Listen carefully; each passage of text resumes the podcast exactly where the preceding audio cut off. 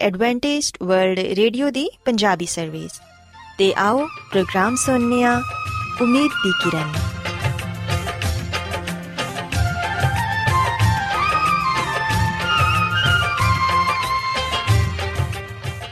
ਸਾਥਿਓ, ਮੈਂ ਤੁਹਾਡੀ ਮੇਜ਼ਬਾਨ ਫਰਾਜ਼ ਸਲੀਮ, ਪ੍ਰੋਗਰਾਮ ਉਮੀਦ ਦੀ ਕਿਰਨ ਦੇ ਨਾਲ ਤੁਹਾਡੀ ਖidmat 'ਚ ਹਾਜ਼ਰ ਹਾਂ। ਮੇਰੇ ਵੱਲੋਂ ਪ੍ਰੋਗਰਾਮ ਸੁਣਨ ਵਾਲੇ ਸਾਰੇ ਸਾਥੀਆਂ ਨੂੰ ਮੇਰਾ ਪਿਆਰ ਭਰਾ ਸਲਾਮ, ਕਬੂਲ ਹੋਏ। ਸਾਥਿਓ ਉਮੀਦ ਕਰਨੀਆ ਕਿ ਤੁਸੀਂ ਸਾਰੇ ਖੁਦਾ ਤਾਲਾ ਦੇ ਫਜ਼ਲੋ ਕਰਮ ਨਾਲ ਖੈਰੀਅਤ ਨਾਲ ਤੇ ਸਾਡੀ ਇਹ ਦੁਆ ਹੈ ਕਿ ਤੁਸੀਂ ਸਦਾ ਖੁਸ਼ ਰਹੋ ਸਲਾਮਤ ਰਹੋ ਤੇ ਖੁਦਾ ਤਾਲਾ ਤੁਹਾਨੂੰ ਆਪਣੀਆਂ ਬਹੁਤ ਸਾਰੀਆਂ ਬਰਕਤਾਂ ਨਾਲ ਨਵਾਜ਼ੇ ਸਾਥਿਓ ਇਸ ਤੋਂ ਪਹਿਲਾਂ ਕਿ ਅੱਜ ਦੇ ਪ੍ਰੋਗਰਾਮ ਨੂੰ ਸ਼ੁਰੂ ਕੀਤਾ ਜਾਏ ਮੈਂ ਚਾਹਾਂਗੀ ਕਿ ਸਭ ਤੋਂ ਪਹਿਲੇ ਤੁਸੀਂ ਪ੍ਰੋਗਰਾਮ ਦੀ ਤਫਸੀਲ ਸੁਣ ਲਵੋ ਤੇ ਅੱਜ ਦੇ ਪ੍ਰੋਗਰਾਮ ਦੀ ਤਫਸੀਲ ਕੁਝ ਇਸ ਤਰ੍ਹਾਂ ਹੈ ਕਿ ਪ੍ਰੋਗਰਾਮ ਦਾ ਆਗਾਜ਼ ਇੱਕ ਗੀਤ ਨਾਲ ਹੋਏਗਾ ਤੇ ਗੀਤ ਦੇ ਬਾਅਦ ਸਿਹਤ ਦਾ ਪ੍ਰੋਗਰਾਮ ਤੰਦਰੁਸਤੀ, ਹਜ਼ਾਰ ਨਿਮਤ ਤੁਹਾਡੀ ਖidmat 'ਚ ਪੇਸ਼ ਕੀਤਾ ਜਾਏਗਾ ਤੇ ਸਿਹਤ ਦੇ ਹਵਾਲੇ ਤੋਂ ਤੁਹਾਨੂੰ ਮਫੀਦ مشਵਰੇ ਦਿੱਤੇ ਜਾਣਗੇ, ਜਿਨ੍ਹਾਂ ਤੇ ਅਮਲ ਕਰਕੇ ਤੁਸੀਂ ਨਾ ਸਿਰਫ ਆਪਣੀ ਬਲਕਿ ਆਪਣੇ ਖਾਨਦਾਨ ਦੀ ਸਿਹਤ ਦਾ ਵੀ ਖਿਆਲ ਰੱਖ ਸਕਦੇ ਹੋ। ਤੇ ਸਾਥਿਓ, ਪ੍ਰੋਗਰਾਮ ਦੇ ਆਖਿਰ 'ਚ ਖੁਦਾ ਦੇ ਖਾਦਮ, ਅਜ਼ਮਤ ਇਮਨੁਅਲ, ਖੁਦਾਵੰਦ ਦੇ ਅਲਾਹੀ ਪਾਕਲਾਮ ਚੋਂ ਪੈਗਾਮ ਪੇਸ਼ ਕਰਨਗੇ। ਉਮੀਦ ਕਰਨੀਆ ਕਿ ਅੱਜ ਦੇ ਪੈਗਾਮ ਦੇ ਜ਼ਰੀਏ ਯਕੀਨਨ ਤੁਸੀਂ ਖੁਦਾਵੰਦ ਕੋਲੋਂ ਬਰਕਤ ਪਾਓਗੇ। ਸੋ ਆਓ ਸਾਥੀਓ, ਪ੍ਰੋਗਰਾਮ ਦਾ ਆਗਾਜ਼ ਇਸ ਰੂਹਾਨੀ ਗੀਤ ਨਾਲ ਕਰਨੇ ਆ।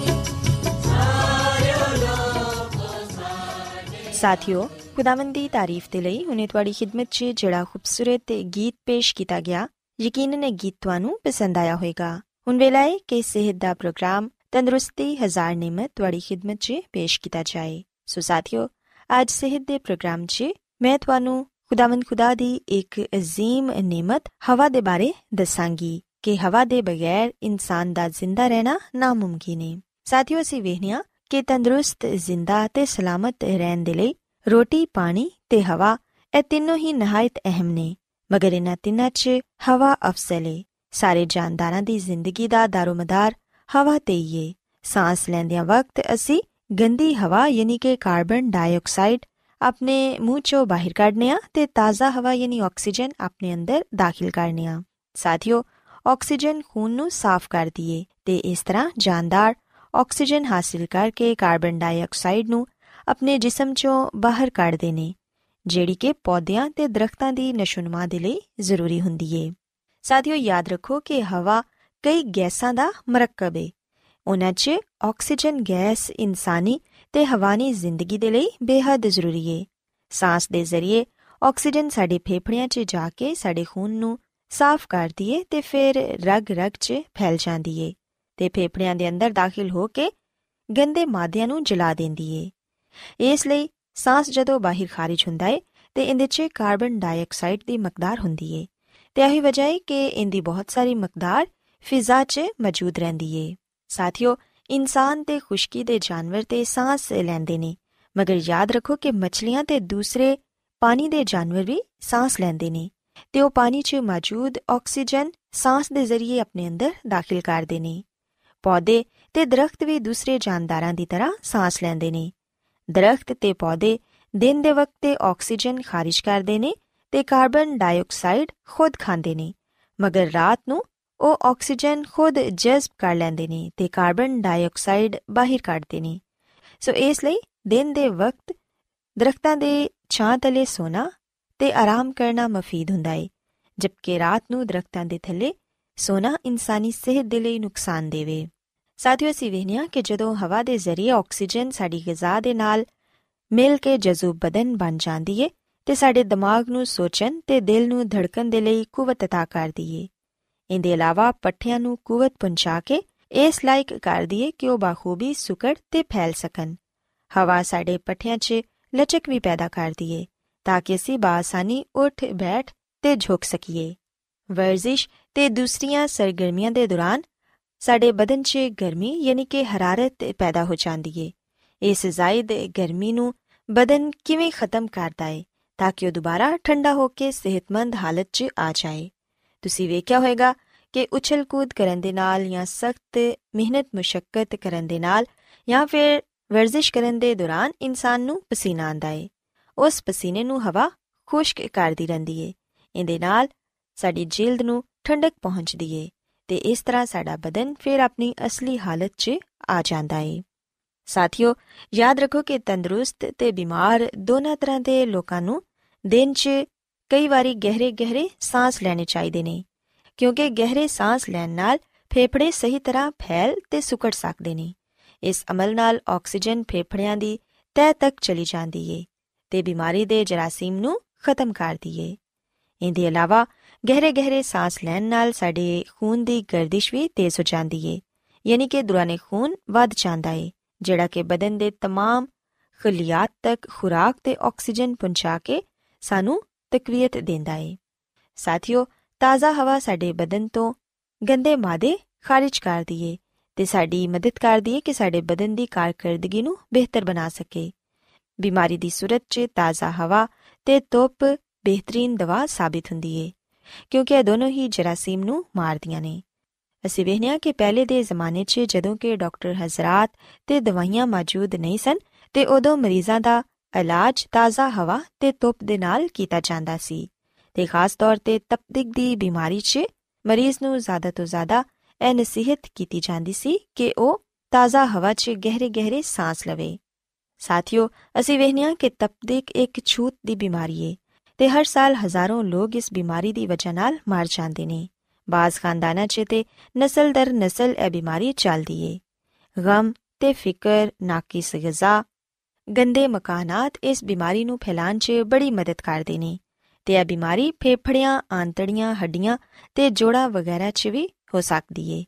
ਅਗਰ ਸ਼ੁਰੂ 'ਚ ਹੀ ਇਸ ਬਿਮਾਰੀ ਦਾ ਪੂਰੀ ਤਰ੍ਹਾਂ ਇਲਾਜ ਨਾ ਕੀਤਾ ਜਾਏ ਤੇ ਇਹਦੇ ਤੇ ਤਵੱਜਾ ਨਾ ਦਿੱਤੀ ਜਾਏ ਤੇ ਇਹ ਇਨਸਾਨ ਦੇ ਲਈ ਜਾਨਲੇਵਾ ਵੀ ਸਾਬਿਤ ਹੋ ਸਕਦੀ ਏ। ਸੋ ਇਸ ਲਈ ਮਰੀਜ਼ ਨੂੰ ਇਹ ਚਾਹੀਦਾ ਹੈ ਕਿ ਉਹ ਤਾਜ਼ਾ ਹਵਾ 'ਚ ਗਹਿਰੇ-ਗਹਿਰੇ ਸਾਹ ਲਵੇ। ਤਾਜ਼ਾ ਹਵਾ ਤੇ ਧੁੱਪ ਅੱਜ ਵੀ ਕਿਸੇ ਜਦੀਦ ਦਵਾ ਤੋਂ ਘੱਟ ਨਹੀਂ। ਸਾਥੀਓ, ਫੇਫੜਿਆਂ ਦੀ ਤੰਦਰੁਸਤੀ ਦੇ ਲਈ ਤਾਜ਼ਾ ਤੇ ਸ਼ਫਾਫ ਹਵਾ 'ਚ ਰੋਜ਼ਾਨਾ ਬਿਲਾ ਨਾਗਾ ਸਾਨੂੰ ਗਹਿਰੇ ਸਾਹ ਲੈਣੇ ਚਾਹੀਦੇ ਨੇ, ਕਿਉਂਕਿ ਆਲੂਦਗੀ ਨਾਲ ਪਾਕ ਹਵਾ ਤੇ ਹੀ ਸਾਡੀ ਤੰਦਰੁਸਤੀ ਦਾ ਇਨਸਾਰ ਹੈ ਅਸੀਂ ਵੇਖਨੀਆ ਕਿ ਹੁਣ ਸਾਡੀ ਹਵਾ ਬਹੁਤ ਜ਼ਿਆਦਾ ਆਲੂਦਾ ਹੋ ਚੁੱਕੀ ਏ। ਫੈਕਟਰੀਆਂ ਤੇ ਗੱਡੀਆਂ ਦਾ ਧੂਆਂ, ਇਸ ਤੋਂ ਇਲਾਵਾ ਮੁxtਲਿਫ ਗੈਸਾਂ, ਗਰਦੋ ਗੁਬਾਰ ਸਾਡੇ ਮਾਹੌਲ ਨੂੰ ਆਲੂਦਾ ਕਰ ਰਹੇ ਨੇ ਤੇ ਐਸੀ ਆਲੂਦਗੀ ਵਾਲੀ ਹਵਾ 'ਚ ਸਾਹ ਲੈਣਾ ਯਕੀਨਨ ਇਨਸਾਨ ਦੇ ਲਈ ਖਤਰੇ ਦਾ ਬਾਇਸ ਹੈ ਸੋ ਇਸ ਲਈ ਸਾਨੂੰ ਕੋਸ਼ਿਸ਼ ਕਰਨੀ ਚਾਹੀਦੀ ਹੈ ਕਿ ਅਸੀਂ ਆਪਣੇ ਮਾਹੌਲ ਨੂੰ ਸਾਫ਼ ਸੁਥਰਾ ਰੱਖੀਏ ਤੇ ਆਪਣੀ ਫਿਜ਼ਾ ਨੂੰ ਆਲੂਦਾ ਨਾ ਕਰੀਏ। ਜਿਹੜੇ ਲੋਕ ਸਿਗਰਟ ਨੋਸ਼ੀ ਕਰਕੇ ਆਪਣੀ ਫਿਜ਼ਾ ਨੂੰ ਆਲੂਦਾ ਕਰ ਰਹੇ ਨੇ, ਉਹ ਵੀ ਬਹੁਤ ਸਾਰੇ ਲੋਕਾਂ ਦੀ ਬਿਮਾਰੀ ਦੀ ਵਜ੍ਹਾ ਬਣ ਰਹੇ ਨੇ। ਸੋ ਸਾਨੂੰ ਉਹਨਾਂ ਲੋਕਾਂ ਨੂੰ ਇਹ ਸਮਝਾਉਣਾ ਚਾਹੀਦਾ ਹੈ ਕਿ ਉਹ ਸਿਗਰਟ ਨੋਸ਼ੀ ਤਰਕ ਕਰਨ, ਕਿਉਂਕਿ ਸਿਗਰਟ ਨੋਸ਼ੀ ਕਰਨ ਦੇ ਨਾਲ ਜਿਹੜਾ ਧੂਆਂ ਸਿਗਰਟ ਤੋਂ ਖਾਰਜ ਹੁੰਦਾ ਹੈ, ਉਹ ਇਨਸਾਨੀ ਸਿਹਤ ਦੇ ਲਈ ਬਹੁਤ ਹੀ ਖਤਰਨਾਕ ਹੈ। ਸਾਥੀਓ ਕਾਰ ਤੇ ਬਾਹਰ ਸਿਗਰਟ ਨੋਸ਼ੀ ਤੋਂ ਪਰਹੇਜ਼ ਕਰੋ। ਆਪਣੇ ਪਿਆਰੇ ਖਾਨਦਾਨ ਦੇ ਫੇਫੜਿਆਂ ਨੂੰ ਤਬਾਕੂ ਨਾਲ ਪੈਦਾ ਹੋਣ ਵਾਲੇ ਜ਼ਹਿਰ ਨਾਲ ਨਾ ਪਰੋ। ਕਾਰ 'ਚ ਹੋਵੋ ਜਾਂ ਕਿਸੇ ਤਫਰੀਕਾ 'ਚ, ਸਿਗਰਟ ਨੋਸ਼ੀ ਕਰਨਾ ਦੂਸਰਿਆਂ ਦੀ ਸਿਹਤ ਨਾਲ ਖੇਲਣ ਦੇ ਬਰਾਬਰ ਹੈ ਸੋ ਇਸ ਲਈ ਸਿਗਰਟ ਨੋਸ਼ੀ ਤੋਂ ਵੀ ਪਰਹੇਜ਼ ਕਰੋ। ਸੋ ਸਾਥੀਓ, ਮੈਂ ਉਮੀਦ ਕਰਨੀਆ ਕਿ ਅੱਜ ਸਿਹਤ ਦੀਆਂ ਗੱਲਾਂ ਤੁਹਾਨੂੰ ਪਸੰਦ ਆਈਆਂ ਹੋਣਗੀਆਂ ਤੇ ਤੁਸੀਂ ਇਸ ਗੱਲ ਨੂੰ ਸਿੱਖਿਆ ਹੋਵੇਗਾ ਕਿ ਅਸੀਂ ਕਿਵੇਂ ਆਪਣੀ ਫਿਜ਼ਾ ਨੂੰ ਆਲੂਦਗੀ ਤੋਂ ਬਚਾ ਕੇ ਤਾਜ਼ਾ ਹਵਾ 'ਚ ਸਾਹ ਲੈ ਕੇ ਇੱਕ ਸਿਹਤਮੰਦ ਤੇ ਤੰਦਰੁਸਤ ਜ਼ਿੰਦਗੀ گزار ਸਕਨੇ ਆ ਮੇਰੀ ਇਹ ਦੁਆ ਹੈ ਕਿ ਖੁਦਾਵੰਦ ਖੁਦਾ ਤੁਹਾਡੇ ਨਾਲ ਹੋਣ ਤੇ ਤੁਹਾਨੂੰ ਤੇ ਤੁਹਾਡੇ ਖਾਨਦਾਨ ਨੂੰ ਸਿਹਤ ਤੇ ਤੰਦਰੁਸਤੀ ਨਾਲ ਨਵਾਜ਼ੇ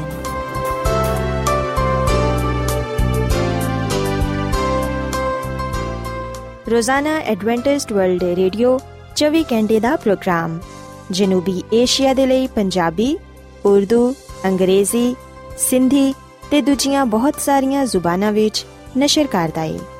सेहत, मतवाजन खुराक, तालीम, खानदानी ज़िंदगी ते बाइबल मुकदस ਨੂੰ ਸਮਝਣ ਦੇ ਲਈ ਐਡਵੈਂਟਿਸਟ ਵਰਲਡ ਰੇਡੀਓ ਜ਼ਰੂਰ ਸੁਨੋ ਸਾਮਾਈਨ बाइबल मुकदस की तालीमत को मज़ीद सीखने के लिए या अगर आपका कोई सवाल हो तो आप हमसे व्हाट्सएप के ज़रिए इस नंबर पर रबता कर सकते हैं। हमारा व्हाट्सएप नंबर है सिफर सिफर नौ दो तीन एक सिफर एक सात छ सात नौ छ दो। नंबर एक बार फिर नोट कर लें। Zero zero nine two three one zero one seven six seven nine six two advantage world radio वालों प्रोग्राम ਉਮੀਦ ਦੀ ਕਿਰਨ ਨਸ਼ਰ ਕੀਤਾ ਜਾ ਰਿਹਾ ਹੈ ਹੁਣ ਵੇਲਾ ਹੈ ਕਿ ਅਸੀਂ ਖੁਦਾ ਦੇ ਪਾਕ ਕਲਾਮ ਚੋਂ ਪੈਗਾਮ ਸੁਣੀਏ। ਤੇ ਅੱਜ ਤੁਹਾਡੇ ਲਈ ਪੈਗਾਮ ਖੁਦਾ ਦੇ ਖਾਦਮ ਅਜ਼ਮਤ ਇਮਨੁਅਲ ਪੇਸ਼ ਕਰਨਗੇ। ਤੇ ਆਓ ਆਪਣੇ ਦਿਲਾਂ ਨੂੰ ਤਿਆਰ ਕਰੀਏ ਤੇ ਖੁਦਾ ਦੇ ਕਲਾਮ ਨੂੰ ਸੁਣੀਏ। ਖੁਦਾਵੰਦ ਯਿਸੂ ਮਸੀਹ ਦੇ ਨਾਮ ਵਿੱਚ ਸਾਰੇ ਸਾਥੀਆਂ ਨੂੰ ਸਲਾਮ। ਸਾਥਿਓ, ਹੁਣ ਵੇਲੇ ਕਿ ਅਸੀਂ ਖੁਦਾ ਦੇ ਕਲਾਮ ਨੂੰ ਸੁਣੀਏ, ਅੱਜ ਅਸੀਂ ਖੁਦਾ ਦੇ ਕਲਾਮ ਚੋਂ ਇਸ ਗੱਲ ਨੂੰ ਜਾਣਾਂਗੇ ਕਿ ਅਸੀਂ ਕਿਵੇਂ ਇਸ ਦੁਨੀਆ ਵਿੱਚ ਇੱਕ ਸਿਹਤਮੰਦ ਜ਼ਿੰਦਗੀ گزار ਸਕਨੇ ਆ। ਮਸੀਹ ਵਿੱਚ ਮੇਰੇ ਸਾਥੀਓ, ਮੁਕਾਸ਼ਵਾ ਦੀ ਕਿਤਾਬ ਸਾਨੂੰ ਇਹ ਗੱਲ ਦੱਸਦੀ ਏ, ਇਹ ਗੱਲ ਸਿਖਾਉਂਦੀ ਏ ਕਿ ਆਖਰੀ ਜ਼ਮਾਨੇ ਵਿੱਚ ਸਾਡੀ ਸਿਹਤਮੰਦ ਜ਼ਿੰਦਗੀ ਦਾ ਰਾਜ਼ ਸਾਡੇ ਚਨਾਉ ਤੇ ਯਾਨੀ ਕਿ ਸਾਡੇ ਇੰਤਖਾਬ ਤੇ ਹੋਏਗਾ ਕਿ ਅਸੀਂ ਕੀ ਸਿਹਤਮੰਦ ਜ਼ਿੰਦਗੀ گزارਨਾ ਚਾਹਨੇ ਆ ਜਾਂ ਕਿ ਨਹੀਂ।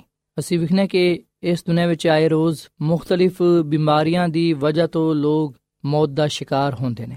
ਤੇ ਇਹਦੀ ਇੱਕ ਵਜ੍ਹਾ ਸਿਹਤ ਦੇ ਅਸੂਲਾਂ ਨੂੰ ਨਾ ਅਪਣਾਉਣ ਦੀ ਵਜ੍ਹਾ ਤੋਂ ਹੈ। ਸੋ ਇਹ ਸਾਡੇ ਹੱਥ ਵਿੱਚ ਹੈ ਸਾਡੇ ਇੰਤਖਾਬ ਵਿੱਚ ਚਨਾਉ ਵਿੱਚ ਕਿ ਕੀ ਆਇਆ ਅਸੀਂ ਆਪਣੀ ਜ਼ਿੰਦਗੀ ਨੂੰ ਵਧਾਉਣਾ ਚਾਹਨੇ ਆ ਜਾਂ ਫਿਰ ਘਟਾਉਣਾ ਚਾਹਨੇ ਆ ਅਸੀਂ ਵਿੱਚ ਮੇਰੇ ਸਾਥੀਓ, ਜਿਵੇਂ ਕਿ ਮੈਂ ਅਕਸਰ ਇਹ ਗੱਲ ਕਹਿਣਾ ਮੈਂ ਕਿ ਅਗਰ ਇਹ ਬਾਈਬਲ ਮੁਕੱਦਸ ਵਿੱਚ ਹੈ ਵੇ ਤੇ ਇਹ ਫਿਰ ਮੇਰੇ ਲਈ ਹੈ ਅਗਰ ਇਹ ਬਾਈਬਲ ਮੁਕੱਦਸ ਵਿੱਚ ਨਹੀਂ ਹੈ ਤੇ ਫਿਰ ਇਹ ਮੇਰੇ ਲਈ ਨਹੀਂ ਹੈ। ਸੋ ਯਾਦ ਰੱਖੋ ਕਿ ਮੁਕਾਸ਼ਵਾ ਦੀ ਕਿਤਾਬ ਦੇ 12ਵੇਂ ਬਾਬ ਵਿੱਚ ਦੱਸਿਆ ਗਿਆ ਹੈ ਕਿ ਬਾਗੀ ਫਰਿਸ਼ਤਾ, ਜਿਹੜਾ ਕਿ ਹੁਣ ਅਬਲੀਸ ਤੇ ਸ਼ੈਤਾਨ ਹੈ ਉਹ ਆਪਣੇ ਗਲਤ ਚਨਾਉ ਦੀ ਵਜ੍ਹਾ ਤੋਂ, ਇੰਤਖਾਬ ਦੀ ਵਜ੍ਹਾ ਤੋਂ ਆਸਮਾਨ ਤੋਂ ਜ਼ਮੀਨ ਤੇ ਸੁੱਟਿਆ ਗਿਆ। ਸੋ ਇਸ ਲਈ ਅਸੀਂ ਇਸ ਗੱਲ ਨੂੰ ਜਾਣੀਏ, ਇਸ ਗੱਲ ਨੂੰ ਯਾਦ ਰੱਖੀਏ ਕਿ ਸਾਡੀ ਸਿਹਤ ਸਾਡੇ ਸਹੀ ਚਨਾਉ ਤੇ ਇੰਤਖਾਬ ਤੇ ਵੇ। ਯਹੋਨਾ ਦੇ ਤੀਜੇ ਖੱਤ ਦੇ ਦੂਜੇ ਬਾਬ ਵਿੱਚ ਇਹ ਗੱਲ ਬਿਆਨ ਕੀਤੀ ਗਈ ਹੈ ਖੁਦਾ ਦਾ ਖਾਦਮ ਯਹੋਨਾ ਰਸੂਲ ਇਹ ਗੱਲ ਲਿਖਦਾ ਹੈ ਕਿ ਪਿਆਰੇ ਮੈਂ ਇਹ ਦੁਆ ਕਰਨਾ ਵਾਂ ਕਿ ਜਿਵੇਂ ਤੂੰ ਰੂਹਾਨੀ ਤਰੱਕੀ ਕਰਨ ਦਿਆ ਹੈ ਇਸੇ ਤਰ੍ਹਾਂ ਤੂੰ ਸਾਰੀਆਂ ਗੱਲਾਂ ਵਿੱਚ ਤਰੱਕੀ ਕਰੇ ਤੇ ਸਿਹਤਮੰਦ ਰਵੇਂ। ਮਸੀਹ ਵਿੱਚ ਮੇਰੇ ਸਾਥੀਓ, ਬਾਈਬਲ ਮੁਕੱਦਸ ਸਾਨੂੰ ਇਹ ਗੱਲ ਸਿਖਾਉਂਦੀ ਹੈ ਕਿ ਅਸੀਂ ਖੁਦਾ ਦੀ ਬਣਾਈ ਹੋਈ ਮਖਲੂਕ ਆ ਤੇ ਖੁਦਾ ਨੇ ਸਾਨੂੰ ਜਿਸਮਾਨੀ, ਜ਼ਿਹਨੀ, ਜਜ਼ਬਾਤੀ ਤੇ ਰੂਹਾਨੀ ਤੌਰ 'ਤੇ ਸਿਹਤਮੰਦ ਬਣਾਇਆ ਹੈ। ਇਸ ਲਈ ਉਹ ਸਾਡੀ ਜਿਸਮਾਨੀ ਤੌਰ 'ਤੇ ਜ਼ਿਹਨੀ ਤੌਰ 'ਤੇ ਜਜ਼ਬਾਤੀ ਤੇ ਰੂਹਾਨੀ ਤੌਰ 'ਤੇ ਫਿਕਰ ਕਰਦਾ ਹੈ ਤੇ ਉਹ ਸਾਨੂੰ ਬਚਾਉਣਾ ਚਾਹੁੰਦਾ ਹੈ। ਸਾਨੂੰ ਉਹ ਸਿਹਤਮੰਦ ਵੇਖਣਾ ਚਾਹੁੰਦਾ ਹੈ। ਮਸੀਹ ਵਿੱਚ ਮੇਰੇ ਸਾਥੀਓ, ਪਲੂਸ ਰਸੂਲ ਦਾ ਪਹਿਲਾ ਖਤ, ਕਰੰਥੀਓ ਦੇ ਨਾਮ ਦੇ 6ਵੇਂ ਬਾਬ ਦੀ 20 ਆਇਤ ਵਿੱਚ ਲਿਖਿਆ ਹੈ, ਕਿਉਂ ਜੋ ਕੀਮਤ ਦੇ ਨਾਲ ਖਰੀਦੇ ਗਏ ਹੋ, ਆਪਣੇ ਬਦਨ ਤੋਂ ਖੁਦਾ ਦਾ ਜਲਾਲ ਜ਼ਾਹਿਰ ਕਰੋ। ਸੋ ਹੁਣ ਸਵਾਲ ਇਹ ਪੈਦਾ ਹੁੰਦਾ ਹੈ ਕਿ ਖੁਦਾ ਦਾ ਜਲਾਲ ਅਸੀਂ ਕਿਵੇਂ ਆਪਣੇ ਬਦਨ ਤੋਂ ਜ਼ਾਹਿਰ ਕਰ ਸਕਨੇ ਹਾਂ? ਫਿਰ ਅੱਗੇ ਮਜ਼ੀਦ ਇਹ ਗੱਲ ਲਿਖੀ ਹੋਈ ਹੈ ਕਿ ਤੁਸੀਂ ਖਾਓ ਜਾਂ ਪੀਓ, ਜੋ ਕੁਝ ਵੀ ਕਰੋ, ਸਭ ਕੁਝ ਖੁਦਾ ਦੇ ਜਲਾਲ ਦੇ ਲਈ ਕਰੋ। ਸਮਸੀ ਵਿੱਚ ਮੇਰੇ ਸਾਥੀਓ, ਅਸੀਂ ਦੋ ਤਰ੍ਹਾਂ ਨਾਲ ਖੁਦਾ ਦੇ ਹਾਂ। ਪਹਿਲਾ ਇਹ ਕਿ ਉਹਨੇ ਸਾਨੂੰ ਬਣਾਇਆ ਹੈ, ਸਾਨੂੰ ਪੈਦਾ ਕੀਤਾ ਹੈ, ਤੇ ਦੂਜਾ ਇਹ ਕਿ ਉਹਨੇ ਸਾਨੂੰ ਆਪਣੇ ਬੇਟੇ ਯਿਸੂ ਮਸੀਹ ਦੇ ਖੂਨ ਦੇ ਨਾਲ ਖਰੀਦ ਲਿਆ ਹੈ। ਸੋ ਅਸੀਂ ਦੋ ਤਰ੍ਹਾਂ ਨਾਲ ਖੁਦਾ ਦੇ ਹਾਂ। ਇਸ ਲਈ ਪਾਕ ਕਲਾਮ ਵਿੱਚ ਲਿਖਿਆ ਹੈ ਕਿ ਆਪਣੇ ਬਦਨ ਤੋਂ ਖੁਦਾ ਦਾ ਜਲਾਲ ਜ਼ਾਹਿਰ ਕਰੋ। ਤੁਸੀਂ ਖਾਓ ਜਾਂ ਪੀਓ, ਜੋ ਕੁਝ ਵੀ ਕਰੋ, ਸਭ ਕੁਝ ਖੁਦਾ ਦੇ ਜਲਾਲ ਦੇ ਲਈ ਕਰੋ। ਅੱਜ ਅਸੀਂ ਇਸ ਗੱਲ ਨੂੰ ਵੇਖੀਏ ਕਿ ਕੀ ਅਸੀਂ ਆਪਣੇ ਬਦਨ ਨੂੰ, ਆਪਣੇ ਜਿਸਮ ਨੂੰ ਤਬਾਹ ਤੇ ਨਹੀਂ ਕਰਦੇ ਪਏ ਆ। ਉਹ ਕਿਹੜੀਆਂ ਸ਼ੈਵਾਂ ਨੇ ਜਿਹੜੀਆਂ ਕਿ ਸਾਡੇ ਬਦਨ ਨੂੰ, ਸਾਡੇ ਜਿਸਮ ਨੂੰ ਤਬਾਹ ਕਰ ਸਕਦੀਆਂ ਨੇ? ਪਹਿਲੀ ਗੱਲ ਤੇ ਸਿਗਰਟ ਹੈ। ਸਿਗਰਟ ਸਾਡੇ ਬਦਨ ਨੂੰ, ਜਿਸਮ ਨੂੰ ਨਾਪਾਕ, ਖਰਾਬ, ਬਰਬਾਦ ਕਰਦੀ ਹੈ ਤੇ ਤਹਿਕੀਕ ਦੇ ਮੁਤਾਬਿਕ। ਇਹ ਗੱਲ ਕਹੀ ਗਈ ਹੈ ਕਿ ਜਿਹੜਾ ਸ਼ਖਸ ਸਿਗਰਟ ਪੀਂਦਾ ਹੈ, ਉਹ ਆਪਣੀ ਜ਼ਿੰਦਗੀ ਨੂੰ 14 ਮਿੰਟ ਕੱਟ ਕਰ ਲੈਂਦਾ ਹੈ। ਯਾਨੀ ਕਿ ਉਹ ਆਪਣੀ ਜ਼ਿੰਦਗੀ ਨੂੰ ਘਟਾ ਲੈਂਦਾ ਹੈ। ਸੋ ਇਸ ਲਈ ਸਾਥੀਓ, ਅਸੀਂ ਬਾਰ-ਬਾਰ ਇਹ ਗੱਲ ਕਹਿੰਦੇ ਆ ਕਿ ਸਾਡੇ ਆਪਣੇ ਹੱਥ ਵਿੱਚ ਹੈ ਕਿ ਕੀ ਅਸੀਂ ਲੰਬੀ ਜ਼ਿੰਦਗੀ گزارਣਾ ਚਾਹਨੇ ਆ ਜਾਂ ਫਿਰ ਆਪਣੀ ਜ਼ਿੰਦਗੀ ਨੂੰ ਕਟਾਣਾ ਚਾਹਨੇ ਆ ਸਿਹਤਮੰਦ ਰਹਿਣਾ ਚਾਹਨੇ ਆ ਜਾਂ ਫਿਰ ਬਿਮਾਰ ਰਹਿਣਾ ਚਾਹਨੇ ਆ ਤੰਬਾਕੂ, ਸਿਗਰਟ, ਇਹ ਸ਼ੈਵਾ ਕੈਂਸਰ ਦਾ ਸਬਬ ਬਣਦੀਆਂ ਨੇ। ਇਹਨਾਂ ਦੀ ਵਜ੍ਹਾ ਤੋਂ ਕੈਂਸਰ ਹੋ ਜਾਂਦਾ ਹੈ। ਤੇ ਦਿਲ ਦਾ ਦੌਰਾ, ਜਿਹੜਾ ਕਿ ਹਾਰਟ ਅਟੈਕ ਹੈ, ਉਹਦੇ ਵਿੱਚ ਇਹਦਾ ਖਤਰਾ ਹੋਰ ਵੀ ਜ਼ਿਆਦਾ ਵੱਧ ਜਾਂਦਾ ਤੇ ਨਿਕੋਟੀਨ ਦੀ ਵਜ੍ਹਾ ਤੋਂ ਸਾਡੇ ਨਸਾਂ ਕਮਜ਼ੋਰ ਹੋ ਜਾਂਦੇ ਨੇ, ਖਚਾਓ ਪੈ ਜਾਂਦਾ ਹੈ। ਸਾਥੀਓ ਮੁਕਾਸ਼ਵਾ ਦੀ ਕਿਤਾਬ ਦੇ ਤਿੰਨ ਬਾਬ ਦੀ 21 ਵਿੱਚ ਲਿਖਿਆ ਹੈ ਕਿ ਜਿਹੜਾ ਗਾਲਿਬ ਆਏ ਉਹਨੂੰ ਮੈਂ ਆਪਣੇ ਨਾਲ ਆਪਣੇ ਤਖਤ ਤੇ ਬਾਵਾਂਗਾ। ਜਿਵੇਂ ਮੈਂ ਗਾਲਿਬ ਆ ਕੇ ਆਪਣੇ ਬਾਪ ਦੇ ਨਾਲ ਉਹਦੇ ਤਖਤ ਤੇ ਬਹਿ ਗਿਆ ਸੋ ਜਿਹੜੇ ਲੋਕ ਸਿਗਰਟ ਤੇ, ਸ਼ਰਾਬ ਨੋਸ਼ੀ ਤੇ ਹੁਕਾ ਤੰਬਾਕੂ ਨਸ਼ਾਵਾਂ ਤੇ, ਪਾਨ, ਗੁਟਕਾ, ਛਾਲੀਆ ਇਹ ਨਸ਼ਾਵਾਂ ਤੇ ਜਿਹੜੇ ਲੋਕ ਗਾਲਿਬ ਆਣਗੇ ਯਿਸੂ ਮਸੀਹ ਵਾਅਦਾ ਕਰਦਾ ਕਿ ਮੈਂ ਉਹਨਾਂ ਨੂੰ ਆਪਣੇ ਨਾਲ ਤਖਤ ਤੇ ਬਾਵਾਂਗਾ। ਅਗਰ ਉਹ ਇਹਦੇ ਤੇ ਗਾਲਿਬ ਨਹੀਂ ਆਣਗੇ, ਤੇ ਫਿਰ ਉਹ ਯਿਸੂ ਮਸੀਹ ਦੇ ਨਾਲ ਤਖਤ ਤੇ ਨਹੀਂ ਬਹਿ ਸਕਣਗੇ। ਸੋ ਯਾਦ ਰੱਖੋ ਜਿਹੜੇ ਲੋਕ ਸ਼ਰਾਬ ਨੋਸ਼ੀ, ਸਿਗਰਟ ਨੋਸ਼ੀ, ਤੰਬਾਕੂ, ਗੁਟਕਾ, ਪਾਨ, ਜਿਹੜੇ ਲੋਕ ਇਹਨਾਂ ਸ਼ਾਵਾਂ ਨੂੰ ਛੱਡ ਦਿੰਦੇ ਨੇ, ਉਹ ਜਿੱਤ ਜਾਂਦੇ ਨੇ ਤੇ ਖੁਦਾ ਦੇ ਫਜ਼ਲ ਦੇ ਨਾਲ ਬਚਾਏ ਜਾਂਦੇ ਨੇ। ਸੋ ਮਸੀਹ ਵਿੱਚ ਮੇਰੇ ਸਾਥੀਓ, ਜਿਹੜੀਆਂ ਸਾਡੀ ਜਿਸਮਾਨੀ ਬੁਰੀ ਆਦਤਾਂ ਨੇ, ਇਹ ਜਾਨਲੇਵਾ ਨੇ, ਨੁਕਸਾਨ ਦਾ ਬਾਇਸ ਨੇ। ਬਹੁਤ ਸਾਰੇ ਲੋਕ ਕਹਿੰਦੇ ਨੇ ਕਿ ਬੜਾ ਮੁਸ਼ਕਲ ਹੈ ਸਿਗਰਟ, ਤੰਬਾਕੂ, ਛਾਲੀਆ, ਪਾਨ, ਗੁਟਕਾ, ਸ਼ਰਾਬ, ਇਹਨਾਂ ਸ਼ਾਵਾਂ ਨੂੰ ਛੱਡਣਾ ਬੜਾ ਮੁਸ਼ਕਲ ਹੈ ਇਹ ਬੁਰੀ ਆਦਤਾਂ ਭਾਵੇਂ ਜਾਨਲੇਵਾ ਨੇ, ਪਰ ਇਹਨਾਂ ਨੂੰ ਜੀ ਛੱਡਣਾ ਬੜਾ ਮੁਸ਼ਕਲ ਹੈ ਪਰ ਮੇਰੇ ਸਾਥੀਓ, ਯਾਦ ਰੱਖੋ, ਯਿਸੂ ਮਸੀਹ ਨਾਲੋਂ ਵੱਡਾ ਕੋਈ ਨਹੀਂ ਹੈ।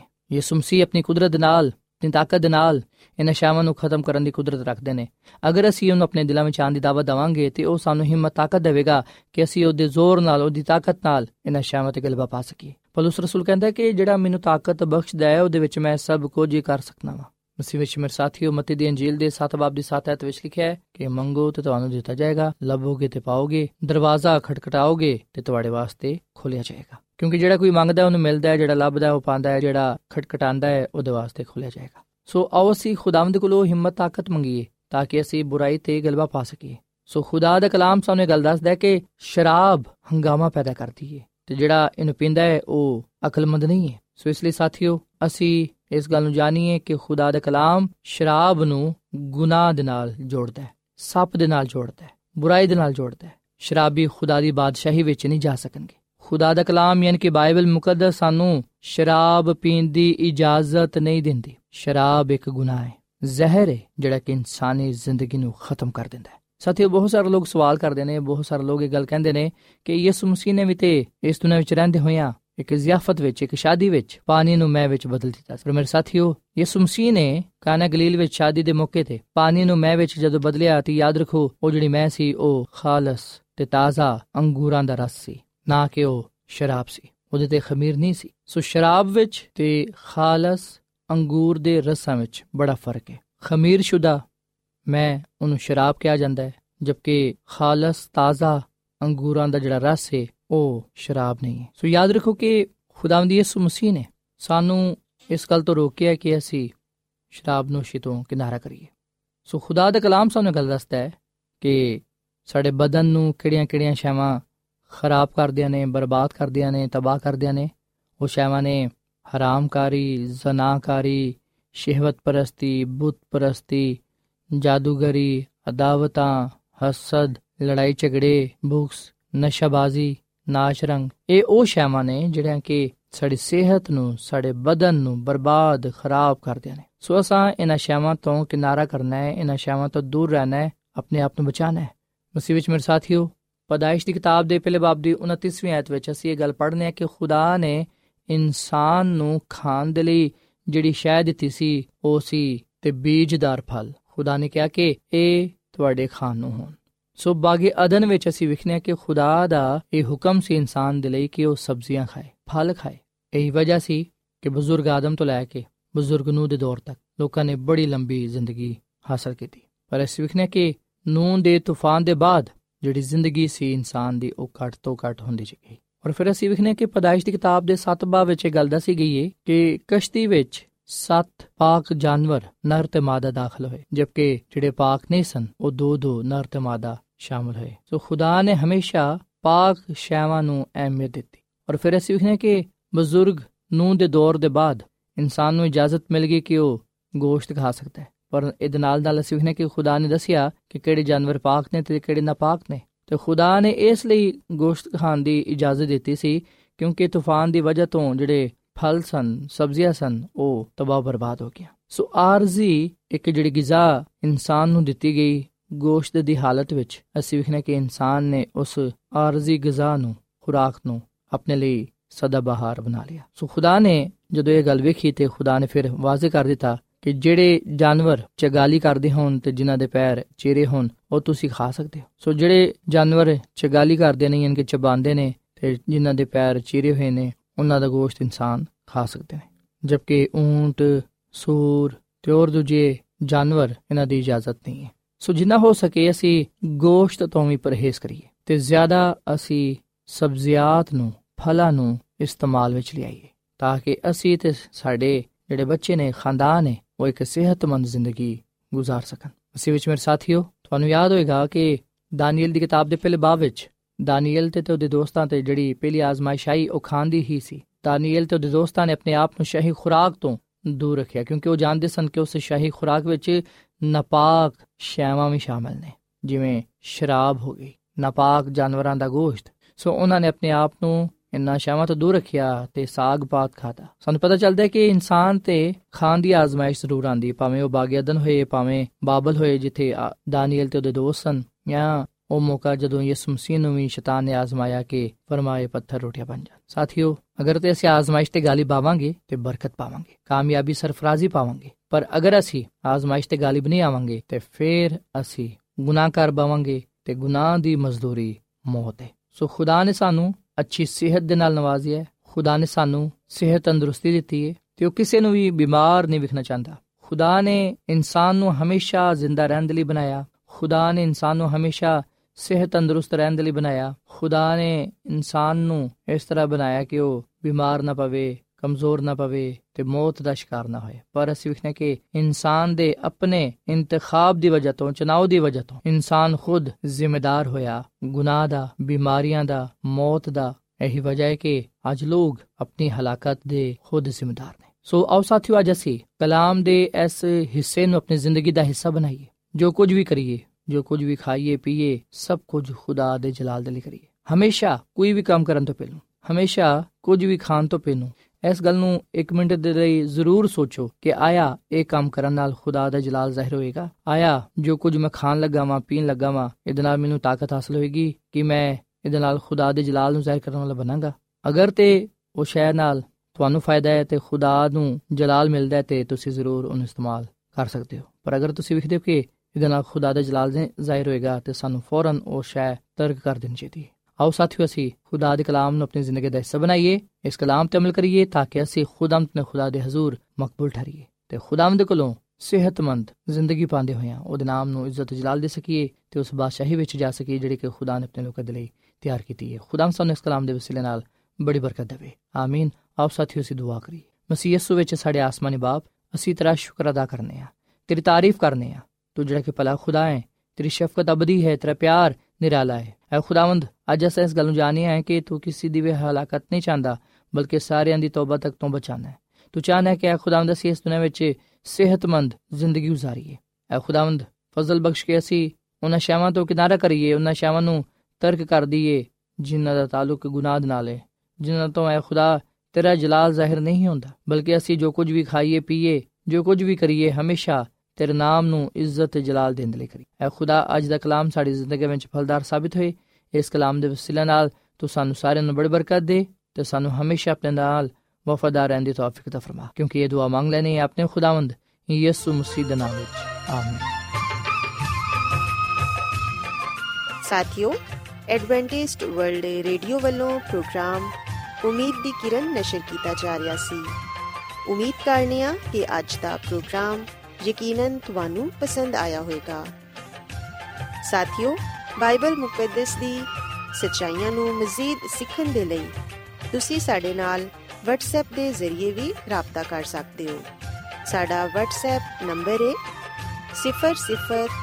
0092 310 1767 ਨੰਬਰ ਇੱਕ ਵਾਰੀ ਫੇਰ ਲਿਖ ਲਵੋ 0092311767962 ਸਾਥਿਓ, ਕੱਲ ਇਸੇ ਵੇਲੇ ਤੇ ਇਸੇ ਫ੍ਰੀਕਵੈਂਸੀ ਤੇ ਦੁਬਾਰਾ ਤੁਹਾਡੇ ਨਾਲ ਮੁਲਾਕਾਤ ਹੋਏਗੀ। ਹੁਣ ਆਪਣੀ ਮੇਜ਼ਬਾਨ ਫਰਾਜ਼ ਸਲੀਮ ਨੂੰ ਇਜਾਜ਼ਤ ਦਿਓ। ਰੱਬ ਰਾਖਾ।